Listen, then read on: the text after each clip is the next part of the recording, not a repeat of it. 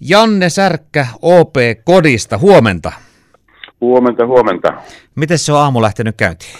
Oikein mukavasti. Tota, tiistaita lähdetään elämään ja raikas syyssää näyttää olevan, kun koira äsken tuossa ulkoilutin, niin mukava päivä tulossa taas kerran. Ää, sä oot OP-kodilla ollut pitkään ja itse asiassa alallakin mun käsittääkseni yli 30 vuotta. Pitääkö tämä paikkansa? Tämä pitää paikkansa, eli justiin sen ison laman alla vuonna 1989 heinäkuussa alalle tulin ja siinä kerkesi heti säikähtää ensin metreillä, että tuliko tehtyä oikea päätös, mutta nähtävästi tuli, koska edelleen alalla ollaan. Tuossa keväällä, kun koronaepidemia puhkesi, niin puhuttiin vähän siitä, että pariksi kuukaudeksi tuo asuntokauppa notkahti. Kesällä meni paremmin, mutta miltä tämä syksy näyttää? No syksy, syksy ja koko vuosi näyttää kyllä asuntokaupan kannalta myös Hyväseudulla ja Keski-Suomessa hyvälle. Eli vuosi on käynnisty erittäin pirteästi talvella ja huhti-toukokuussa kauppamäärät Jyväskylässä tipahti noin 20-25 prosenttia. Heti sen jälkeen, kun rajoituksia pikkusen ruvettiin löysentämään kesäkuun alussa, niin kauppahan taas rupesi piristymään varsin mukavalla tavalla ja se on jatkunut ihan nyt näihin päiviin saakka. Ja tällä hetkelläkin näyttää siltä, että kun mennään kohti loppuvuotta, niin ei ole kaupankäynnissä mitään tyrehtymisen merkkejä. Päinvastoin nyt näyttää tilastollisestikin, että käytetty asunnon kauppa on 9 kuukauden jälkeen Jyväskylässä nousussa noin 4-5 prosenttia viime vuoteen nähden, eli aika yllättävää sinänsä. Eli kyseessä on tämmöinen jonkinlainen kotikriisi käänteisesti samalla ollut, eli ihmiset kun on joutunut olemaan kotona paljon, niin tarpeita on noussut perheessä esiin. No korona-aikana monella alalla on jouduttu miettimään luovasti vähän uusia ratkaisuja. Miten tällä asuntokauppa-alalla, niin onko vanhat systeemit toiminut vai onko pitänyt miettiä vähän uusia kuvioita? No joo, kaikkihan tietysti varmaan pohjautuu edelleen sen hyväksi havaitun päälle, mutta sitten toisaalta, toisaalta tässä on tullut paljon nyt sellaista hyvää sähköinen asuntokauppa on ajanut itseänsä läpi että tänä vuonna voimakkaasti, kun pankit sen järjestelmä synnytti viime vuonna, niin tämä vuosi on ehkä nyt ollut semmoinen sisäänajovuosi vahvasti. Jos miettii perinteisiä asuntoesittelyitä, niin niissä on tapahtunut paljon muutoksia tällaiset niin sanotut yleiset esittelyt on selvästi vähentynyt. Rinnalle on tullut digitaalisia esittelyitä, nettiesittelyitä, millä nimellä niitä haluaa sitten kutsuakaan. Eli kyllä välittäjät on joutunut sähköisiä välineitä niin kuin ihan uudella tavalla ottaa käyttöön ja omaksumaan, ja se on tietysti ihan turvallisuus edellä ollut pakko mennäkin paikotelle. Joskus kun seuraa esimerkiksi uusien asuntojen tämmöistä ennakkomarkkinointia, niin siinä on ollut semmoinen tapa, taisi olla asuntomessuillakin, että joku asunto ikään kuin rakennetaan jo valmiiksi vähän edellä muista, eli, eli sitten on tavallaan näyttää jotain valmista. Onko tämä se yksi esimerkki siitä, mitä voisi olla niin kuin jatkossa, että asiakas näkee mahdollisimman tavallaan valmista jossain vaiheessa tavallaan ennakkoon? Joo, se on totta, että asuntohan voidaan kahdella tavalla tavalla valmistaa etukäteen. Eli virtuaalisesti asunto pystytään tietysti rakentamaan jo esittelykuntoon ennen kuin koko taloa, taloa on lähdetty rakentamaan tai sitten siinä rakentamisen aikana. Mutta sitten myöskin ihan kun taloa konkreettisesti rakennetaan, niin sinne saattaa niin kuin valmistua jo valmis huoneista sen hyvin tota, keskeneräisen rungon sisälle jo kolme kuukautta aikaisemmin. Eli kyllä rakennusliikkeet ja alan toimijat tietysti on joutunut miettimään näinä aikoina paljon erilaisia ratkaisuja, mitkä edistää sitä kauppaa, kun asiakkaat ei pysty toimimaan ihan samalla tavalla. No miltä se näyttää Jyväskylän uudisasuntotilanne? Esimerkiksi kun mennään Kuokkalan sillan yli, niin sieltähän löytyy vasemmalta aika hieno uusi tila. Onko muuten semmoista uutta mielenkiintoista luvassa?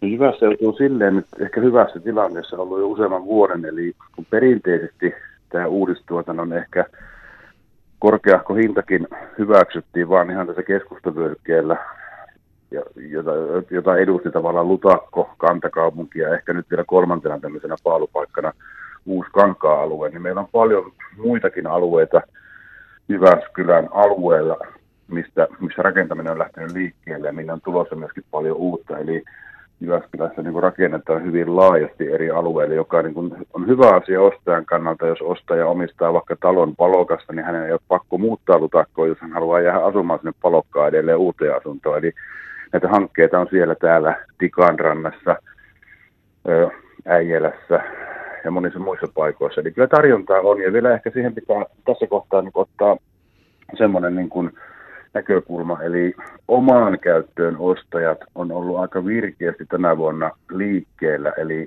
joka haluaa ostaa perheelleen tai itselleen uuden kodin, niin sitä kauppaa on tehty aika paljon. Ehkä pikkasen myös sitten asuntosijoittamisen kustannuksella, eli asuntosijoittaminen on ihan hienoksiltaan notkahtanut tänä vuonna, jos miettii uudistuotannon kysyntää.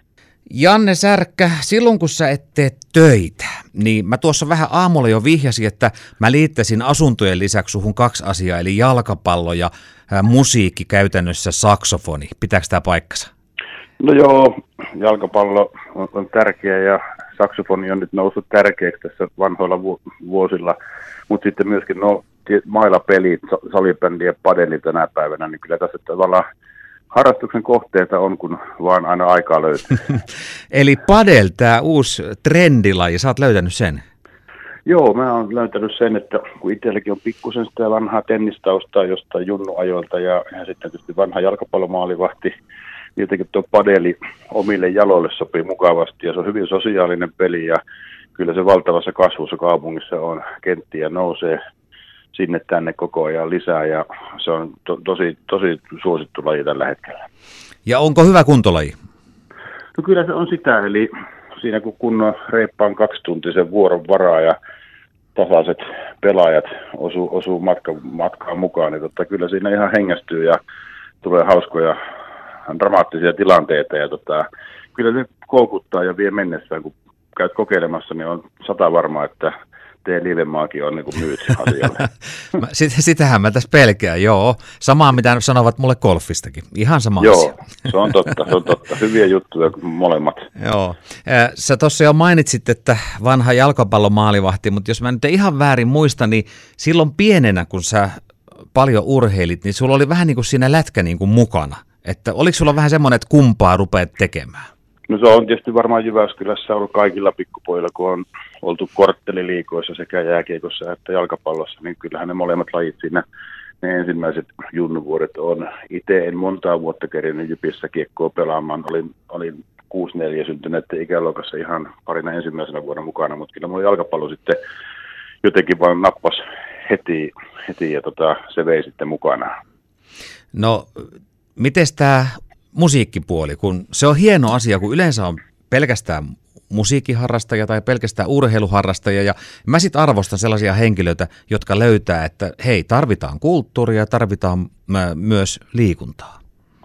No joo, se on totta. Tota, tietysti molemmat sedät, tai tota, to, kaksi setää on ollut, ollut tota lauluhommissa. Sirkoissa oli aikoinaan pitkään mukana ja äiti on musikaalinen. Et perheessä on tietysti urheilu näytellyt isompaa roolia, mutta tuossa 5-6 vuotta sitten vaan niin kuin sitten päätin, että vaikka itse en ole koskaan soittanut mitään enkä nuottia lukenut, niin saksofoni oli se, mikä mut sytytti. Ja tota, nyt on ihan säännöllisesti kerran viikossa käyty opettaja opissa ja sitten kotona harjoiteltu. Ja se on ollut kyllä hieno matka tähänkin saakka, että koko ajan oppii uutta ja oma, oma soittaminen sinne vahvistuu. Ja omaksi iloksi sitä totta kai tekee pelkästään ja ainoastaan mutta tota, se on jännä juttu, että kun löytää jotain tämmöistä ihan täysin, täysin uudenlaista, niin miten sekin voi sitten koukuttaa aika vahvastikin.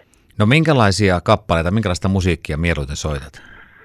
No se on aika la- laitaa, että tietysti kun on tämmöinen rauhallinen luonne tänä päivänä, niin tämmöiset niin kuin swing-tyyppiset kappaleet, mu- erilaista amerikkalaista musikaalimusiikkia, balladeja, suomalaisia kappaleita aika vähän niin kuin oikeastaan istuu istuu tavallaan niin kuin foni, foniin, mutta sitten on ihan tämmöistä jotain funkirockia ja, ja blues, blues taittuu hyvin tuolle tenorisaksofonille. Että hyvin niin kuin laajasta laitaa, mutta on siellä joku varmaan kultainen keskitiekin.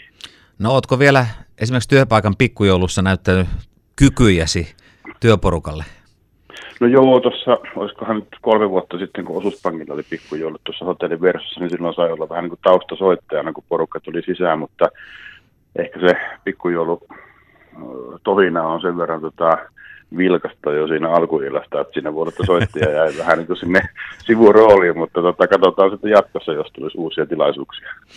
Janne Särkkä tähän loppuun vielä, kun elämme tämmöisiä erikoisia aikoja ja pitää vähän niin kuin miettiä, että mihin sitä menee ynnä muuta, niin miten sä oot päättänyt, että missä uskaltaa käydä, mitä tehdä, käytkö teatterissa tai peleissä tai miten sä oot itse miettinyt tämän? No vaimon kanssa ollaan niin lähimatkalta tässä Keski-Suomessa koetettu löytää sellaisia paikkoja, missä ei ole aiemmin välttämättä käyty, eli tämmöisiä päivä, päiväreissuja ja sitten tietysti ihan ulkoiltu. Mutta kyllä mä oon yrittänyt myöskin löytää nyt näitä pieniä kulttuuritapahtumia ja viime lauantainakin Jypin pelin uskoltauduin hyvin suojattuna ja kyllä sillä hyvin turvavälitkin oli mun mielestä hoidettu. Eli kyllä silleen mun mielestä uskoltaa edelleen käydä tämmöisissä pienissä yleisötilaisuuksissakin, jos muistaa vaan, että itse toimien niin kuin on pyydetty toimimaan ja, ja tota, pitää yrittää kuitenkin elää niin kuin mahdollisimman normaaliakin arkea, mutta totta kai käyttää maalaisjärkeä aina kun se on mahdollista.